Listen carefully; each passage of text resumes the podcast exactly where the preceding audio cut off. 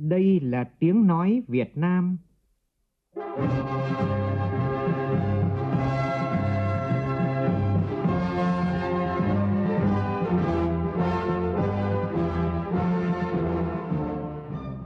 là tiếng nói Việt Nam, phát thanh từ Hà Nội, thủ đô nước Cộng hòa xã hội chủ nghĩa Việt Nam.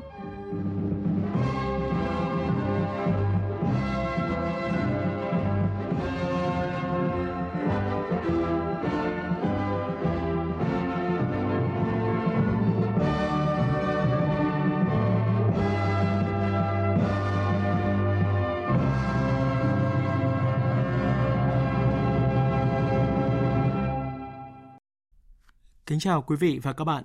Mời quý vị và các bạn nghe chương trình Thời sự sáng của Đài Tiếng Nói Việt Nam. Hôm nay thứ năm, ngày 30 tháng 5 năm 2019, tức ngày 26 tháng 4 năm kỷ hợi. Chương trình có những nội dung đáng chú ý sau.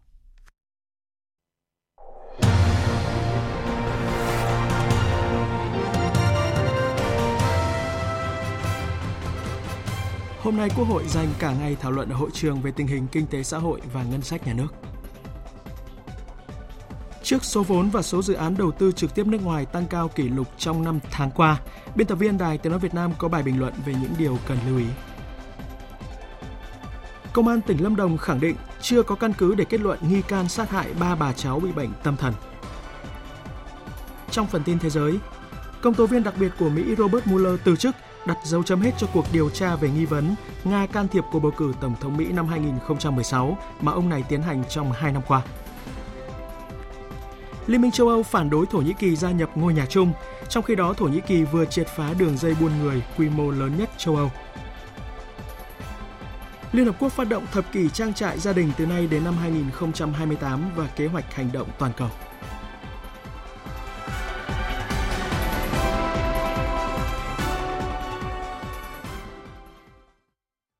Bây giờ là nội dung chi tiết. Vào chiều tối qua, Thủ tướng Nguyễn Xuân Phúc đã tiếp Chủ tịch Quốc hội Vương quốc Campuchia Heng Samrin đang có chuyến thăm chính thức nước ta. Tin cho biết. Đề nghị Quốc hội Campuchia tiếp tục ủng hộ hợp tác kinh tế giữa hai nước, thúc đẩy kim ngạch thương mại song phương sớm vượt mức 5 tỷ đô la. Thủ tướng Nguyễn Xuân Phúc mong muốn hai bên tiếp tục tăng cường hợp tác, giữ vững môi trường an ninh ổn định chung, kiên trì nguyên tắc không cho phép bất kỳ lực lượng nào sử dụng lãnh thổ nước này để hoạt động chống phá nước kia – đề nghị Campuchia tạo thuận lợi cho Việt Kiều về giấy tờ pháp lý và xử lý phù hợp di rời dân biển Hồ. Về phần mình, Chủ tịch Quốc hội Campuchia Heng Somrin khẳng định, nhà nước Campuchia đang nỗ lực quan tâm công tác Việt Kiều đang sinh sống tại Campuchia. Campuchia cũng sẽ hợp tác chặt chẽ với Việt Nam trong năm 2020, thời điểm nước này đang cai hội nghị cấp cao Á-Âu lần thứ 13. Tiếp tục chương trình kỳ họp thứ bảy hôm nay Quốc hội dành cả ngày để thảo luận tại hội trường về đánh giá bổ sung kết quả thực hiện kế hoạch phát triển kinh tế xã hội và ngân sách nhà nước năm 2018, tình hình thực hiện kế hoạch phát triển kinh tế xã hội và ngân sách nhà nước những tháng đầu năm 2019 và quyết toán ngân sách nhà nước năm 2017. Tin của phóng viên Nguyễn Hằng. Năm 2018 là năm đạt được nhiều kết quả tích cực Kinh tế vĩ mô được duy trì ổn định, tăng trưởng kinh tế đạt 7,08% là mức cao nhất trong 11 năm trở lại đây. Đây cũng là năm bản lề thực hiện kế hoạch phát triển kinh tế xã hội 5 năm giai đoạn 2016-2020 đã đạt và vượt toàn bộ 12 chỉ tiêu chủ yếu. Đối với những tháng đầu năm nay, kinh tế vĩ mô tiếp tục ổn định, lạm phát được kiểm soát, chỉ số giá tiêu dùng CPI bình quân 4 tháng tăng 2,71%, thấp nhất trong 3 năm qua – Tăng trưởng kinh tế GDP quý 1 đạt 6,79%. Tuy nhiên, nền kinh tế vẫn còn nhiều tồn tại, trong đó có những vấn đề cần giải quyết trong chung và dài hạn. Tiến độ thực hiện và giải ngân vốn đầu tư công ở nhiều bộ ngành địa phương còn chậm, cổ phần hóa, thoái vốn tại doanh nghiệp nhà nước chưa đáp ứng yêu cầu, xử lý dự án yếu kém, thua lỗ còn khó khăn. Kinh tế vĩ mô chưa thực sự ổn định, vững chắc do giá dầu thô, xung đột thương mại, căng thẳng địa chính trị ở nhiều nơi diễn biến bất ổn, khó lường – Chính phủ yêu cầu các cấp các ngành không chủ quan trong chỉ đạo điều hành, theo dõi sát, nắm chắc diễn biến tình hình quốc tế trong nước để có đối sách phù hợp kịp thời, chú trọng khắc phục những tồn tại hạn chế yếu kém, tháo gỡ khó khăn vướng mắc và giải quyết các vấn đề mới phát sinh. Trước phiên thảo luận của Quốc hội về tình hình kinh tế xã hội và ngân sách nhà nước hôm nay, nhóm phóng viên Phương Thoa và Lại Hoa đã ghi lại ý kiến của một số đại biểu. Một số đại biểu cho rằng nhiều vấn đề tồn tại thời gian qua chưa được giải quyết triệt để như tai nạn giao thông ngày càng nghiêm trọng do lái xe sử dụng rượu bia và ma túy, các vụ xâm hại tình dục, dâm mô trẻ em, hoạt động tín dụng đen, đánh bạc qua mạng ngày càng tinh vi. Đề nghị chính phủ có giải pháp quyết liệt khắc phục.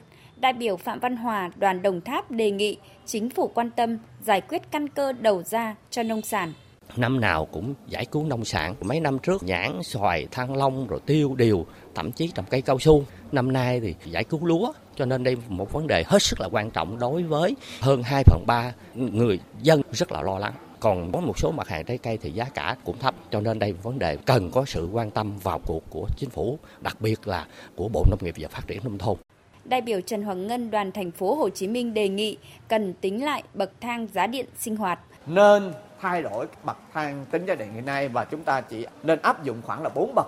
À, giống như là hiện nay ở Nhật Bản hay là Hàn Quốc chỉ có 3 bậc thôi. Indonesia và Malaysia thì 5 bậc thì chúng ta nên khoảng là 4 bậc. Tức là chúng ta ghép từ cái bậc 1 với bậc 2 thành một bậc và áp dụng cái giá điện của bậc 1. Thì người dân đâu có bị thiệt hại gì. Và đó là cái mức mà tôi nghĩ rằng chúng ta có thể chia sẻ. Xin được thông tin là Đài Tiếng nói Việt Nam sẽ tường thuật trực tiếp phiên làm việc của Quốc hội ngày hôm nay, buổi sáng từ 7 giờ 55 phút, buổi chiều từ 13 giờ 55 phút trên kênh Thời sự VOV1. Mời quý vị và các bạn chú ý theo dõi. Chuyển sang các tin đáng chú ý khác, phải sớm hoàn thiện thể chế về lưu trữ quản lý văn bản điện tử và hoàn thiện kết nối hạ tầng và dữ liệu. Đây là kết luận của Bộ trưởng Chủ nhiệm Văn phòng Chính phủ Mai Tiến Dũng tại buổi làm việc về triển khai quyết định của Thủ tướng Chính phủ về gửi nhận văn bản điện tử giữa các cơ quan trong hệ thống hành chính nhà nước. Cụ thể như sau. Bộ trưởng Mai Tiến Dũng đề nghị các bộ liên quan sớm có văn bản hướng dẫn cụ thể về thể thức quy trình ký số văn bản phát hành điện tử trên tinh thần minh bạch, công khai, tiết kiệm và hiệu quả sớm công bố khung kiến trúc chính phủ điện tử để các nhà viết phần mềm thiết kế cho các địa phương, bộ, ban ngành, sao cho tích hợp được với toàn hệ thống, phải đảm bảo hạ tầng và dữ liệu kết nối đồng bộ và bảo mật tối đa đẩy mạnh phê duyệt văn bản bằng chữ ký số, không để tình trạng nửa văn bản điện tử, nửa văn bản giấy như hiện nay. Cùng với đẩy mạnh xây dựng chính phủ điện tử với hệ thống văn bản điện tử thì bắt đầu từ năm tới, thẻ bảo hiểm y tế điện tử sẽ được đưa vào sử dụng thay thế cho thẻ bảo hiểm y tế giấy như hiện nay, mang lại nhiều lợi ích cho người dân và cơ sở khám chữa bệnh cũng như là cơ quan bảo hiểm. Tại thành phố Hồ Chí Minh, nơi có gần 90% người dân mua thẻ bảo hiểm y tế, việc đồng bộ dữ liệu để sẵn sàng cho công tác phát hành thẻ bảo hiểm y tế điện tử đang được tích cực triển khai. Tin của phóng viên Kim Dung. Để phát hành thẻ bảo hiểm y tế điện tử cho người dân, cơ quan bảo hiểm xã hội sẽ chủ động chuyển đổi từ thẻ giấy sang thẻ điện tử và không yêu cầu phải bổ sung hồ sơ người dân có thể tự quản lý được việc đi khám chữa bệnh, tránh tình trạng thẻ giả hoặc bị người khác lấy trộm thẻ để đi khám chữa bệnh nhằm trục lợi. Chị Bùi Thị Bích Mai, bệnh nhân khám tại bệnh viện quận Thủ Đức, thành phố Hồ Chí Minh bày tỏ: nếu mà khám cứ rườm rà về vấn đề giấy chứng minh nhân dân đầy đủ tất cả thì nhiều khi lúc nhớ lúc quên. Người dân mong là sau này sẽ khỏi cần mang giấy tờ gì hết, chỉ cần lên nhận diện cái khuôn mặt. Theo ông Nguyễn Quốc Thành, Phó Giám đốc Bảo hiểm xã hội thành phố Hồ Chí Minh, Việc phát hành thẻ bảo hiểm y tế điện tử sẽ giúp ngắn thời gian làm các thủ tục kiểm soát, giám định và thanh quyết toán chi phí khám chữa bệnh bảo hiểm y tế, góp phần cắt giảm, đơn giản hóa các thủ tục. Việc sử dụng thẻ bảo hiểm y tế điện tử sẽ được áp dụng ở mọi lúc mọi nơi, từ cơ sở y tế tuyến xã phường đến tuyến trung ương trên địa bàn thành phố Hồ Chí Minh. Ông Nguyễn Quốc Thành, Phó Giám đốc Bảo hiểm xã hội thành phố Hồ Chí Minh nói: một trong những cái mấu chốt để có thể triển khai ứng dụng thẻ bảo hiểm y tế điện tử là việc đẩy mạnh tinh học hóa rồi ứng dụng công nghệ thông tin để à, thống nhất cái việc tích hợp quản lý đối tượng tham gia bảo hiểm xã hội bảo hiểm y tế. Chúng tôi cũng đã tích cực phối hợp chặt chẽ với các ngành liên quan, người lao động, người dân để rà soát dữ liệu và thu thập thêm thông tin cá nhân quá trình tham gia bảo hiểm xã hội y tế để đồng bộ hóa cái mã số bảo hiểm xã hội thống nhất. Báo cáo thường niên kinh tế Việt Nam vừa được công bố đưa ra hai kịch bản dự báo về kinh tế nước ta năm nay. Theo các chuyên gia thì kịch bản thứ hai với mức tăng trưởng hơn 6,8% đạt mục tiêu của Quốc hội có nhiều khả năng xảy ra. Tuy vậy, lạm phát cả năm nay được dự báo khó kiểm soát hơn và nhiều khả năng có thể lên tới mức 4 đến 5%. Ông Nguyễn Đức Thành, Viện trưởng Viện Nghiên cứu Kinh tế và Chính sách phân tích lạm phát thì chúng tôi rất e ngại là trong cái trường hợp có những diễn biến khó lường ấy, có thể vượt qua 4% và tiến tới cái 5% và cuộc chiến Mỹ Trung ấy, tôi nghĩ là chúng ta mà khéo giải quyết thì Việt Nam cũng là một cái nước được hưởng lợi. Cho chúng tôi cho rằng là cái thương mại chưa rõ là chúng ta có được lợi trực tiếp trong cái cuộc chiến thương mại Mỹ Trung không. Nhưng đầu tư là có. Cái việc đầu tư của chúng ta chúng ta phải hướng tới cái trung hạn và dài hạn, tạo ra được một cái nền sản xuất tốt đẹp hơn. Vòng trung khảo liên hoan giai điệu Sơn Ca lần thứ tư với chủ đề Em yêu quê hương đất nước đang diễn ra tại nhà hát Đài Tiếng Nói Việt Nam số 58 Quán sứ Hà Nội. Hơn 400 thiếu nhi thuộc 15 đơn vị đài phát thanh truyền hình, cung thiếu nhi, nhà thiếu nhi ở các tỉnh, thành phố trong cả nước đã mang tới liên hoan 40 tiết mục công phu. Chương trình tổng kết và trao giải sẽ diễn ra vào lúc 20 giờ tối nay và được truyền hình trực tiếp trên kênh Việt Nam Johnny và phát thanh trực tiếp trên kênh VOV3 của Đài Tiếng Nói Việt Nam. Thời sự VOV, nhanh, tin cậy, hấp dẫn. Kết luận phiên tòa phúc thẩm xét xử vụ án lạm dụng chức vụ quyền hạn, chiếm đoạt tài sản, cố ý làm trái quy định của nhà nước về quản lý kinh tế gây hậu quả nghiêm trọng xảy ra tại Ngân hàng Đông Á. Viện Kiểm sát Nhân dân cấp cao tại Thành phố Hồ Chí Minh khẳng định bản án sơ thẩm tuyên Phan Văn Anh Vũ tức Vũ Nhôm 17 năm tù vì chiếm đoạt hơn 200 tỷ đồng là đúng người đúng tội. Còn bị cáo Trần Phương Bình, nguyên tổng giám đốc, Phó Chủ tịch Hội đồng Quản trị và Chủ tịch Hội đồng Tín dụng Ngân hàng Đông Á nhận án trung thân vì các hành vi phạm tội gây thiệt hại hơn 3.600 tỷ đồng. 16 bị cáo còn lại lĩnh án từ 2 năm tù treo cho đến 16 năm tù giam. Về một số công trình xây dựng trái phép trên Vịnh Hạ Long mà đoàn công tác của Bộ Văn hóa, Thể thao Du lịch vừa có yêu cầu xử lý, Ban Quản lý Vịnh Hạ Long đã có văn bản báo cáo Thường trực tỉnh ủy và Ủy ban Nhân dân tỉnh Quảng Ninh. Tin của phóng viên Vũ Miền. Báo cáo của Ban Quản lý Vịnh Hạ Long nêu rõ có 4 nhóm công trình đang xây dựng tồn tại trên Vịnh Hạ Long – trong đó, nhóm công trình cải tạo nâng cấp bến cập tàu tại động Mê Cung và hang Tiên Ông chưa có đánh giá tác động môi trường. Ngay khi có phản ánh của báo chí, tỉnh Quảng Ninh đã yêu cầu dừng các hoạt động xây dựng để hoàn thiện các thủ tục pháp lý. Đối với các công trình xây dựng bến cập tàu tại khu vực hòn cỏ và tại hòn cây chanh, khu vực hang thầy khi chưa được phép của cơ quan chức năng, Ban Quản lý Vịnh Hạ Long đề nghị khắc phục những sai phạm, di chuyển toàn bộ trang thiết bị ra khỏi khu vực này. Đối với hệ thống kè đập phía sau đảo đầu gỗ, công trình kè đập và một số hạng mục phụ trợ, ông Phạm Đình Huỳnh, Phó trưởng ban quản lý Vịnh Hạ Long cho biết. Các cái công trình đã được xây dựng ở bộ hoang từ nhiều năm trước đây. Ủy ban nhân tỉnh Quảng Ninh đã đồng ý cho ban quản lý Vịnh Hạ Long là chủ động tiến hành phá rỡ các công trình này vi phạm về cái việc xây dựng đền bà men người dân đã tự ý xây dựng cái công trình này thì chúng tôi cũng đã có văn bản đề nghị ủy ban nhân dân thành phố Hạ Long để xử lý các cái vi phạm và đồng thời là hướng dẫn cho bà con là thực hiện đúng các cái quy trình đảm bảo được cái nhu cầu tín ngưỡng của người dân cũng như là đảm bảo được cái việc mà thực hiện công tác quản lý nhà nước đối với các cái công trình này. Liên quan đến vụ sát hại ba bà cháu tại tỉnh Lâm Đồng gây rúng động dư luận, công an xác định là chưa có căn cứ để kết luận nghi can trong vụ án này bị bệnh tâm thần. Phóng viên Quang Sáng thông tin. Theo kết quả điều tra ban đầu, khoảng 9 giờ ngày 24 tháng 5, bà Hoàng Thị Vượng 71 tuổi cùng hai cháu nội là Đàm Đức Tiến 5 tuổi, Đàm Thị Nguyên Thảo 4 tuổi đi chơi tại nhà một người quen gần nhà. Đến chiều tối, gia đình không liên lạc được với ba bà cháu nên tổ chức tìm kiếm và trình báo công an. Ngay khi nhận được tin báo, công an huyện Lâm Hà đã phối hợp với công an xã Tân Thanh tiến hành tìm kiếm các nạn nhân. Tối cùng ngày, lực lượng công an đã phát hiện một số vết máu gần gốc cây bơ phía sau nhà bà Nghiêm Thị Nhi, 48 tuổi, ngụ thôn Chiến xã tăng Thanh, nên đã khoanh vùng tìm kiếm. Đến 5 giờ sáng 25 tháng 5, lực lượng công an bất ngờ phát hiện thi thể ba bà cháu bị chôn giấu dưới một lớp đất mỏng trong rải cà phê ngay cạnh bên góc cây bơ.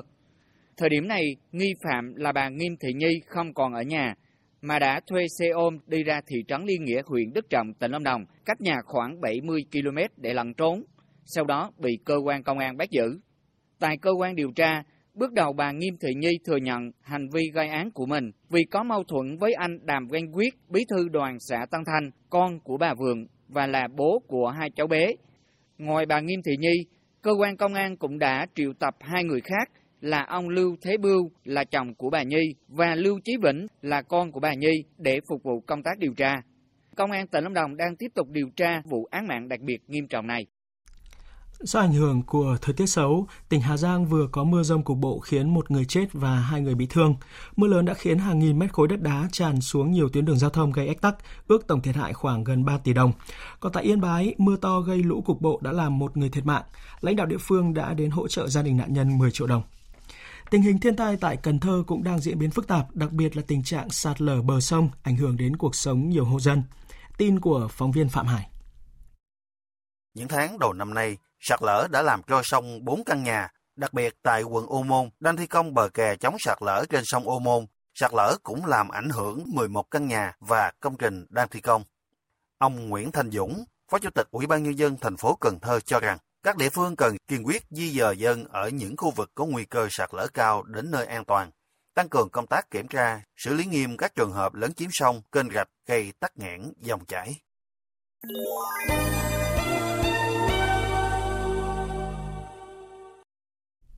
Chuyển sang phần tin thế giới, Quốc hội Latvia vừa bỏ phiếu bầu ông Ekin Levit, thẩm phán Tòa án Công lý châu Âu, làm tổng thống mới của nước này.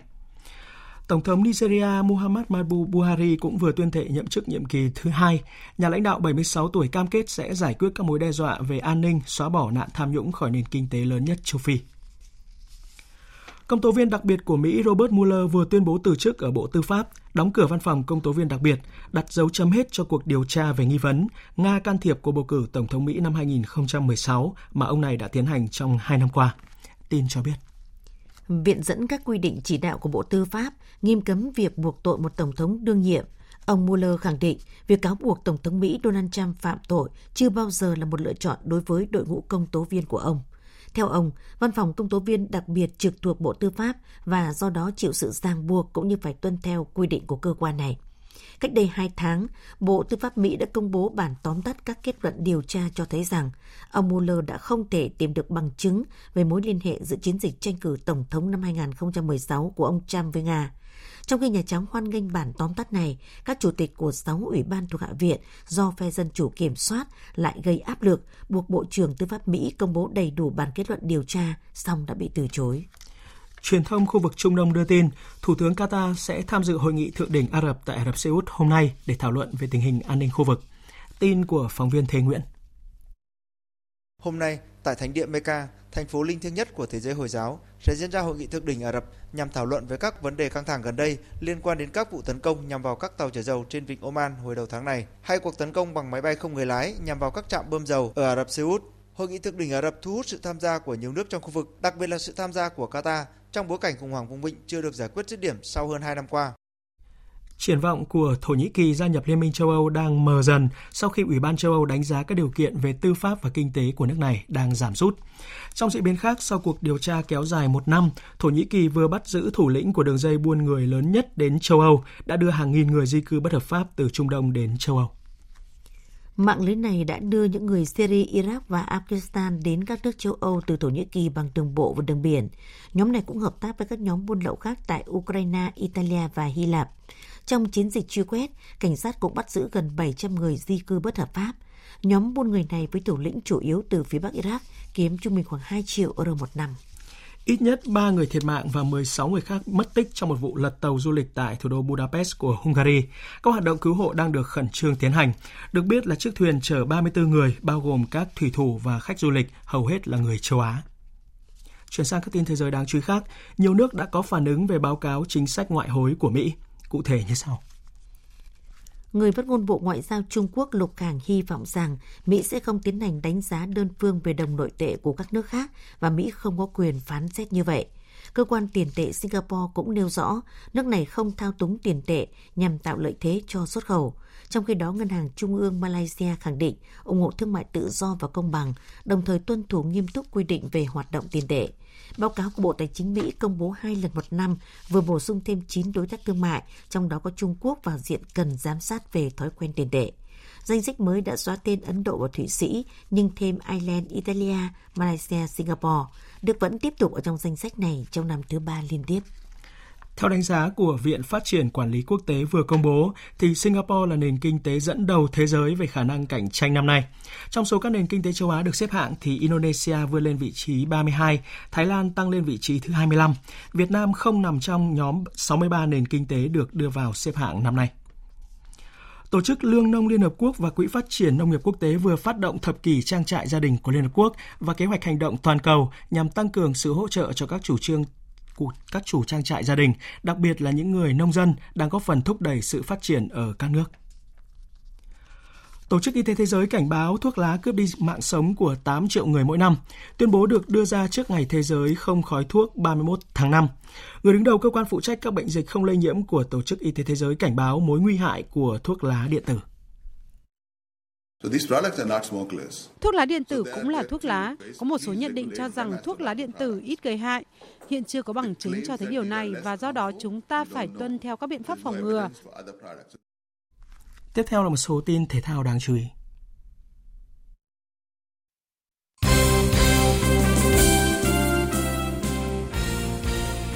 Do chiều mai mới kết thúc các trận đấu của vòng 12 V-League nên đến sáng mùng 1 tháng 6, đội tuyển Việt Nam mới tập trung tại Hà Nội và bay sang Thái Lan để tham dự giải đấu Kings Cup.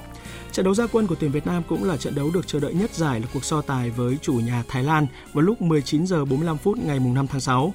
Tất cả các trận đấu của tuyển Việt Nam tại Kings Cup sẽ được tường thuật trực tiếp trên kênh truyền hình VTC1 và các kênh phát thanh VOV1 và VOV2 của Đài Tiếng nói Việt Nam. Màn trình diễn bùng nổ trong hiệp 2 đã giúp Chelsea đánh bại Arsenal với tỷ số 4-1 để đăng quang ngôi vô địch Europa League vào dạng sáng nay. Chuyển sang tin quần vợt, cả Rafael Nadal lẫn Roger Federer đều có màn trình diễn ấn tượng và giành thắng lợi trong ngày thi đấu thứ tư của giải Roland Garros 2019.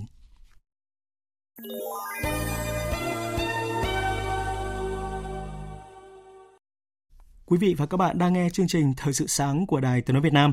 Thưa quý vị, thưa các bạn, Tổng cục Thống kê vừa công bố tình hình kinh tế xã hội năm tháng qua. Cùng với các điểm sáng về tăng trưởng kinh tế gắn với ổn định vĩ mô, đáng ghi nhận là thu hút vốn đầu tư trực tiếp nước ngoài FDI tiếp tục khởi sắc và mức kỷ lục cả về số dự án và vốn đăng ký cấp mới, cao nhất trong vòng 3 năm trở lại đây. Biên tập viên Nguyên Long có bài bình luận Mừng lo FDI tăng cao. Mời quý vị và các bạn cùng nghe. Trước tiên phải khẳng định rằng Nguồn vốn đầu tư nước ngoài vào Việt Nam hay còn gọi là vốn FDI liên tục tăng cao trong những năm gần đây, cho thấy những dấu hiệu đáng mừng. Mừng nhất là nguồn vốn này đã tăng kỷ lục cho dù Việt Nam đã gửi đi thông điệp không tiếp nhận FDI bằng mọi giá. Nhìn vào con số FDI có thể thấy những điểm sáng của kinh tế Việt Nam, nổi bật là nỗ lực cải thiện môi trường đầu tư kinh doanh đã có kết quả tích cực nhà đầu tư đã nhìn thấy cơ hội ở nhiều lĩnh vực, ngành nghề kinh tế đầy tiềm năng của ta. Với những thủ tục đơn giản hơn và nhiều giấy phép con được gỡ bỏ, với những cải thiện về cơ sở hạ tầng thiết yếu như điện, đường giao thông, cảng biển. Chỉ tính riêng 5 tháng đầu năm nay, thu hút FDI vào Việt Nam đã tăng hơn 38% về số vốn và hơn 26% về số dự án so với cùng kỳ năm ngoái. Điều này cho thấy một điểm mừng nữa, đó là Việt Nam đã trở thành điểm đến tin cậy của nhiều nhà đầu tư sau những tác động từ cuộc chiến thương mại Mỹ-Trung. Những dự án lớn từ Mỹ, Nhật Bản, Hàn Quốc và nhiều quốc gia châu Âu cho Việt Nam cơ hội có được những dự án chất lượng cao gắn với các ngành công nghiệp chế biến, chế tạo, công nghệ cao và môi trường. Bên cạnh những điểm đáng mừng, nguồn vốn FDI luôn tiềm ẩn những mối lo, không chỉ là vấn đề công nghệ lạc hậu hay ô nhiễm môi trường, mà còn những nguy cơ mượn danh núp bóng.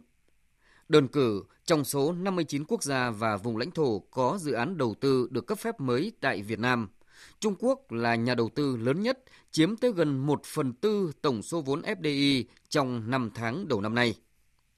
Cùng với lợi thế về địa lý để doanh nghiệp Trung Quốc muốn đầu tư sang Việt Nam – cũng cần đặc biệt quan tâm đến những cảnh báo khả năng có những doanh nghiệp đầu tư với mục đích núp danh sản phẩm Made in Việt Nam để xuất khẩu. Điều này sẽ vô cùng bất lợi với Việt Nam trong bối cảnh cuộc chiến thương mại Mỹ-Trung là cơ hội cho hàng Việt tìm đường sang Mỹ. Cảnh báo của các chuyên gia khi tiếp nhận nguồn vốn FDI, Việt Nam cần phải nhìn dài hơi hơn chưa bao giờ là cũ, trong bối cảnh hàng loạt các hiệp định thương mại tự do thế hệ mới với các yêu cầu về quy tắc xuất xứ hàng hóa. Việc thu hút nguồn vốn đầu tư FDI cần phải gắn với công nghiệp hỗ trợ, hỗ trợ tốt cho các ngành có thế mạnh xuất khẩu như dệt may, da dày, để có thể tham gia sâu vào chuỗi giá trị toàn cầu và tận dụng được các ưu đãi thuế quan từ các thị trường của Hiệp định Đối tác Toàn diện và Tiến bộ Xuyên Thái Bình Dương và các hiệp định thương mại tự do thế hệ mới vốn là những tồn tại chưa giải quyết được. Song có lẽ đa số các nhà đầu tư khi lựa chọn điểm đến để lập nghiệp, ngoài các vấn đề về môi trường còn là nhu cầu rất lớn về nguồn nhân lực. Trong bối cảnh lao động giá rẻ không còn là thế mạnh, nguồn nhân lực chất lượng cao để đáp ứng cho các dự án FDI gắn với cuộc cách mạng công nghiệp 4.0, một nền kinh tế số đã thực sự là áp lực, là đòi hỏi tất yếu và không thể khác. Quý vị và các bạn vừa nghe bình luận của biên tập viên Nguyên Long với nhan đề Mừng lo FDI tăng cao qua giọng đọc của phát thanh viên Hoàng Sang. Dự báo thời tiết Phía Tây Bắc Bộ nhiều mây, ngày có mưa, mưa rào rải rác có nơi có rông, đêm có mưa, có nơi mưa vừa, mưa to và rông gió nhẹ. Trong cơn rông có khả năng xảy ra lốc xét và gió giật mạnh, nhiệt độ từ 23 đến 32 độ. Phía Đông Bắc Bộ nhiều mây có mưa, có mưa rào rải rác, có nơi có rông, gió Đông Nam đến Nam cấp 2, cấp 3. Trong cơn rông có khả năng xảy ra lốc xét và gió giật mạnh, nhiệt độ từ 23 đến 31 độ. Các tỉnh từ Thanh Hóa đến Thừa Thiên Huế, phía Bắc nhiều mây có mưa rào và rông rải rác, phía Nam có mây ngày nắng, chiều tối có mưa rào và rông rải rác, đêm có mưa rào và rông vài nơi gió nhẹ. Trong cơn rông có khả năng xảy ra lốc xét và gió giật mạnh, nhiệt độ từ 24 đến 33 độ. Các tỉnh ven biển từ Đà Nẵng đến Bình Thuận có mây, ngày nắng, có nơi có nắng nóng. Chiều tối có mưa rào và rông rải rác, đêm có mưa rào và rông vài nơi, gió Tây Nam cấp 2, cấp 3. Trong cơn rông có khả năng xảy ra lốc xét và gió giật mạnh, nhiệt độ từ 25 đến 36 độ. Tây Nguyên có mây, có mưa rào và rông vài nơi. Riêng chiều tối và tối có mưa, có nơi mưa vừa, mưa to và rải rác có rông. Gió Tây Nam cấp 2, cấp 3. Trong cơn rông có khả năng xảy ra lốc xét, mưa đá và gió giật mạnh. Nhiệt độ từ 21 đến 33 độ. Nam Bộ có mây, có mưa rào và rông vài nơi. Riêng chiều tối và tối có mưa rào và rông rải rác, gió Tây Nam cấp 2, cấp 3. Trong cơn rông có khả năng xảy ra lốc xét, mưa đá và gió giật mạnh. Nhiệt độ từ 24 đến 35 độ. Khu vực Hà Nội nhiều mây có mưa, mưa rào rải rác, có nơi có rông, gió đông đến đông nam cấp 2, cấp 3. Trong cơn rông có khả năng xảy ra lốc xét và gió giật mạnh, nhiệt độ từ 24 đến 31 độ. Tin dự báo thời tiết biển, Vịnh Bắc Bộ có mưa rào và rông rải rác, tầm nhìn xa trên 10 km, giảm xuống 4 đến 10 km trong mưa, gió đông nam đến nam cấp 3, cấp 4. Trong cơn rông có khả năng xảy ra lốc xoáy và gió giật mạnh. Vùng biển từ Quảng Trị đến Quảng Ngãi có mưa rào và rông rải rác, tầm nhìn xa trên 10 km, giảm xuống 4 đến 10 km trong mưa, gió Nam cấp 3, cấp 4. Trong cơn rông có khả năng xảy ra lốc xoáy và gió giật mạnh. Vùng biển từ Bình Định đến Ninh Thuận có mưa rào vài nơi, tầm nhìn xa trên 10 km, gió Nam cấp 3, cấp 4. Vùng biển từ Bình Thuận đến Cà Mau có mưa rào vài nơi, tầm nhìn xa trên 10 km, gió nhẹ. Vùng biển từ Cà Mau đến Kiên Giang bao gồm cả Phú Quốc có mưa rào rải rác có nơi có rông. Tầm nhìn xa trên 10 km, giảm xuống 4 đến 10 km trong mưa gió nhẹ. Trong cơn rông có khả năng xảy ra lốc xoáy và gió giật mạnh. Khu vực Bắc Biển Đông và khu vực quần đảo Hoàng Sa có mưa rào và rông rải rác. Tầm nhìn xa trên 10 km, giảm xuống 4 đến 10 km trong mưa, gió Đông Nam đến Nam cấp 3, cấp 4. Trong cơn rông có khả năng xảy ra lốc xoáy và gió giật mạnh. Khu vực giữa và Nam Biển Đông, khu vực quần đảo Trường Sa có mưa rào và rông vài nơi, tầm nhìn xa trên 10 km gió nhẹ. Vịnh Thái Lan có mưa rào và rông rải rác, tầm nhìn xa trên 10 km, giảm xuống 4 đến 10 km trong mưa gió nhẹ. Trong cơn rông có khả năng xảy ra lốc xoáy và gió giật mạnh. Tới đây chúng tôi kết thúc chương trình Thời sự sáng nay. Chương trình do biên tập viên Hải quân thực hiện với sự tham gia của phát thanh viên Phượng Minh, kỹ thuật viên Mai Hoa, chịu trách nhiệm nội dung Nguyễn Mạnh Thắng. Cảm ơn quý vị và các bạn đã quan tâm theo dõi.